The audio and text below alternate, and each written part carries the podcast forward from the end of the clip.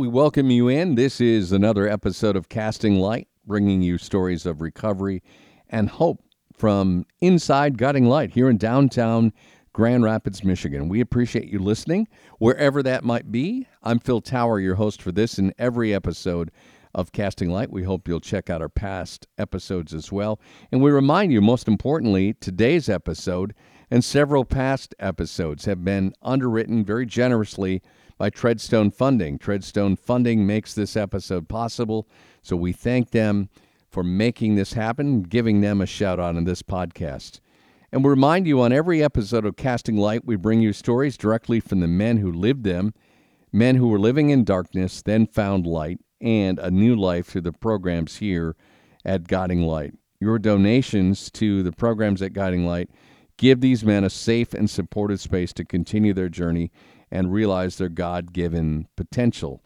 And as you've heard in many of our past episodes, it's literally a new lease on life, and it's hard to put a price on that. But the donations make this recovery, which is completely free, a reality. In this episode, I am very pleased to be joined by Brad, who serves as a sponsor here at Guiding Light. Brad is a California well, I guess you're kind of a California native. Mom and dad were Ann Arbor natives and moved out there.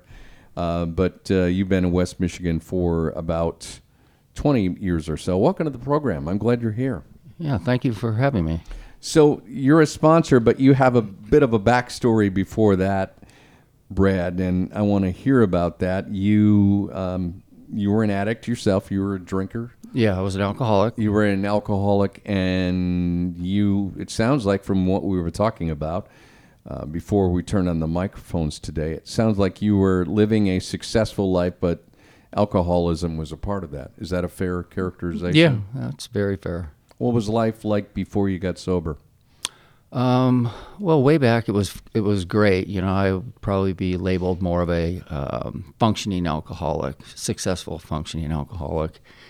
And um, when I moved out here, um, kind of retired at 40, uh, lived in St. Joe, a um, couple episodes of bad things, recession, my brother died, kind of excuses then to drink. And then once I crossed mm-hmm. that line, it was, um, it was downhill pretty quick. Yeah, and when you say across the line, that was that was when you knew you were abusing alcohol. I knew I lost the ability of choice. I I could not not drink, hmm. and with because of that, um, I was getting myself in just a really dark place. Um, prior to coming to Grand Rapids, I was in a motel room somewhere in Ann Arbor area, um, drinking myself to death, wanting to die, and I looked myself in the mirror, and it was kind of a white light moment for me uh, I just didn't want to die a drunk, and uh, made a phone call. Somehow I talked to somebody at Turning Point, which is a uh, detox uh, facility here in Grand Rapids, and I got an appointment um, November twelfth, two thousand fourteen, and I've been sober ever since. Congratulations. That is a long time in sobriety. That's not an easy thing for a lot of people to achieve. So I know that means a lot, but that to have your life at a point, and if I can say so, to be able to retire at 40, you had a lot of success, and then life hit you with you know some difficult things that happen in life and tragic things, losing a family member. I can certainly appreciate that. They can really throw you for a loop.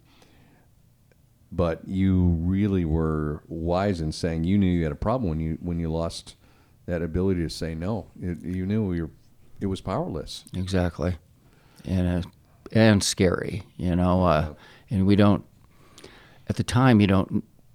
There's no sounding board out there um, because you don't want to admit you're an alcoholic. But mm-hmm. on the other hand, your life dictates something's going wrong, and it boils down to uh, you have a problem with drinking. Yeah, and whether it was a God moment or something else to have that ability where you can look in the mirror and say, okay, I don't think I want to go out this way.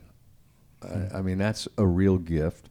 You found sobriety. It was not here at Guiding Light, but now you are really paying it forward by being a sponsor here. What was sobriety like for you, where where you got treatment and became sober and found Guiding Light? Help us and help our listeners understand how that path all happened. Yeah, when uh, within the first week of being in Grand Rapids at the uh, Turning Point facility, basically to get detox there and then go to a sober home. Um, they say it. We read about it every day and how it works. You know, uh, I'm willing to go to any length to get sober. I never want to pick up a drink again.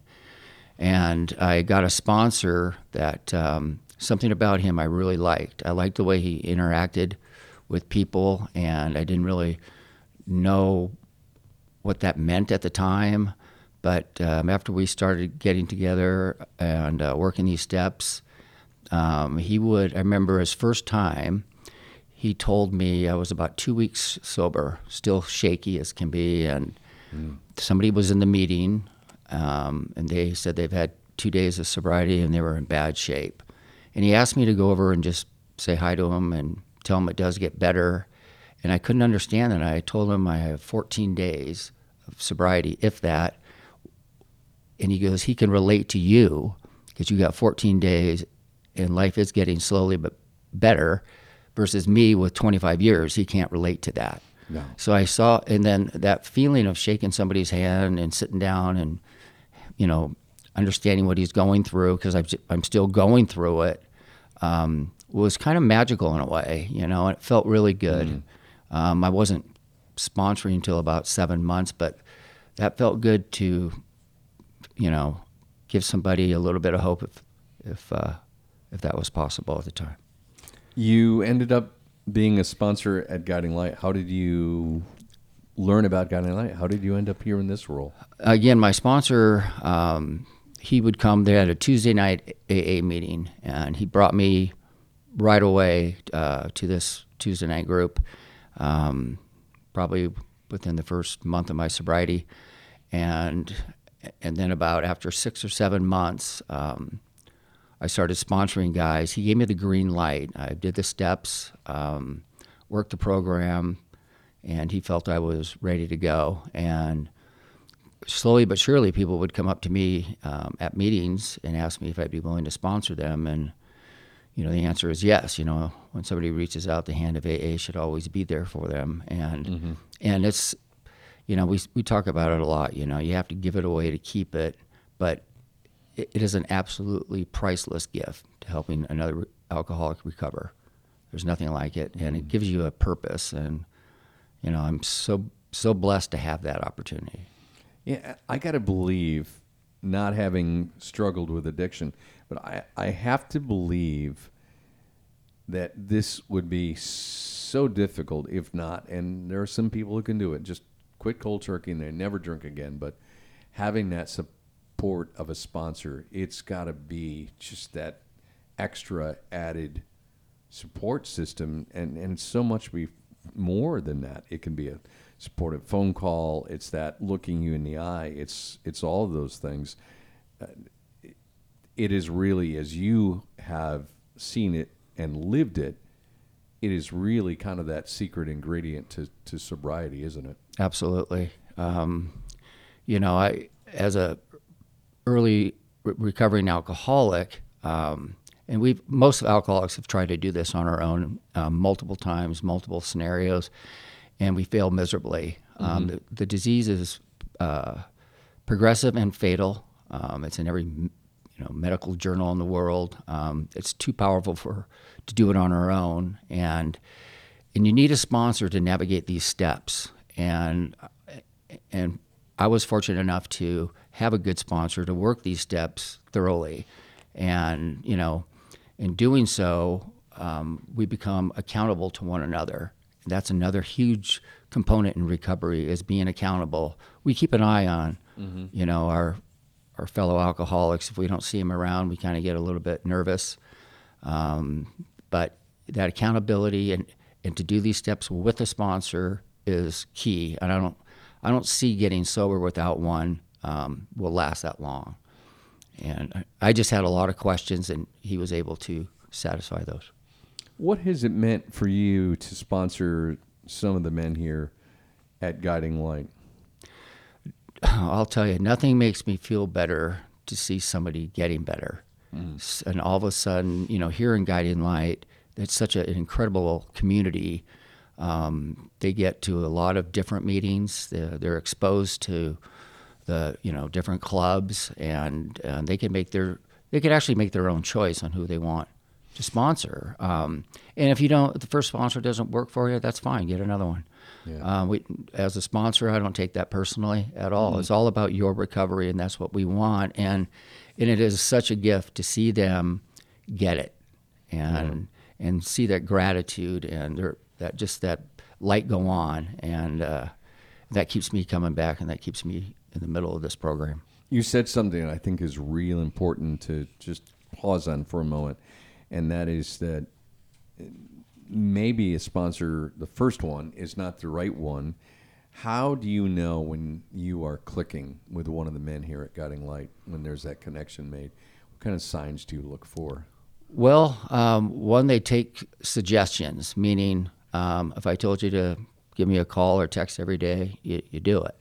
Um, we all did that. That's learning that accountability and being, you know, accountable to one other person. You know, we're you know, whatever's said and done between us, it's confidential. And but if somebody's not doing their end, from my perspective, I'll let them go. You know, maybe I am not the right type, and I'll talk about it. You know, again, we don't want to jeopardize anybody's fragile early sobriety, but you know, I could also connect them with somebody that I think would be a better fit. And that's that's just the way it is. You know, it's not everybody is the right fit but it's uh, it's not a personality contest. It's you know, hey, it's survival. We're sick. We need help. Yeah, and I, I think as someone who works with the men here at Guiding Light, we're speaking with Brad, who's one of the many successful sponsors here of men who go through the recovery program at Guiding Light. I, I think you see men at all stages of their life. That I mean, addiction can impact you whether you're 17 or 37 or even 47. It just it can happen at any point in life and and you with your experience in living life and then having alcoholism become a part of your life that brings a, a, certainly a different set of life experiences which all help and yet at the same time those years of sobriety, you going on, what was it, eight years, mm-hmm. you said, which is amazing. I got to believe, Brad, that this sponsorship thing, that really just kind of is another, you know, it's another investment in another year of sobriety and, and maybe even beyond that. It, it is really a way of just reassuring that because you need to have that credibility as you talk to these men. Well, yeah, and for me, um, I'm just taking out another insurance policy every time I sponsor somebody. Um, I get so much out of it. It's not a job; it's an opportunity, and I cherish that. You know, and again, my sponsor sponsored a, a lot of people. Um, my sponsees uh, sponsor people because that's the truly the real gift um, is that giving back and coming to guiding light you know um, this is like the front lines. These are people that come in here they're vetted pretty well. They get in here they're in a lot of pain. Um, life is not they're not on a winning streak whatsoever and they need help and they don't really know what to do. And and being available for them is an opportunity for both of us and they have to get a sponsor here because they know how important it is in, in getting sober. And, and so I get to see these guys come in raw and I could read mm. their minds. And if I need to go up and just kind of introduce myself, make it less awkward, you know, I could, I could pick those in the crowd pretty easily as well. I know this question or this answer is different for everyone who's gone through recovery and then sobriety. What, what do you think is the hardest thing for men that you counsel as they go through this journey? Uh, primarily, it's asking for help. Um, it's it's we have a feel of that uh, it's a weakness. I can do this on my own. Oh, yeah. um, you know, I don't. You know, we we have to remind them. You know, your will got you here. Okay, you don't know any other way to live at this point. It controls everything, and we kind of after time, that that power goes away, and there's we learn that there's something out there greater than us that keeps us sober. Um, I know for myself, I do not keep myself sober. I turn, turn it over to a higher power every day before I start my day on my knees. And that was taught to me. I would never would have suggested that to myself. It was awkward as hell, you know. Yeah. But it's part of my program now. And ever since I started it, I haven't had a drink. So what I did yesterday and I didn't drink, I'm kind of doing the same thing today. Yeah, and I've heard so many men say that that that spiritual acknowledgement, that spiritual factor, which is never drilled in anybody, it's never forced upon anybody here at Guiding Light, but it is so key in a long-term recovery that it just happens almost just eh, as a matter of fact. It just kind of happens as a part of the journey. Oh yeah, and it's a wonderful thing. It really is, you know. And in every meeting I go to, um, at the end of the meeting, I when I get like in my car, I have this little spiritual buzz. The honesty in these rooms, the pain, it's like you know our our families don't don't get it. We're in a room of people that are like minded. We understand what we're going through, mm-hmm. yeah. and it's easy for us to open up. And that's that's why it was founded by two guys talking about their alcoholism. And I think it was 2010, 1935, AA was formed when Dr. Bob and Bill Wilson got together. Yeah, and I think the thing that's so amazing when I hear you say about this, about guys just openly sharing what they're feeling, what they're afraid of, what they've gone through, what their hopes are, their regrets, that we as men are just not generally wired to be that good at doing this. So that's a cool thing. That's that's got to be a grace thing and a higher power spirit thing right there in itself, you know. A, you know, an alcoholic can gain a trust of another alcoholic in a matter of minutes because we've been there. If you haven't been there, we're not interested. Your feedback actually means nothing.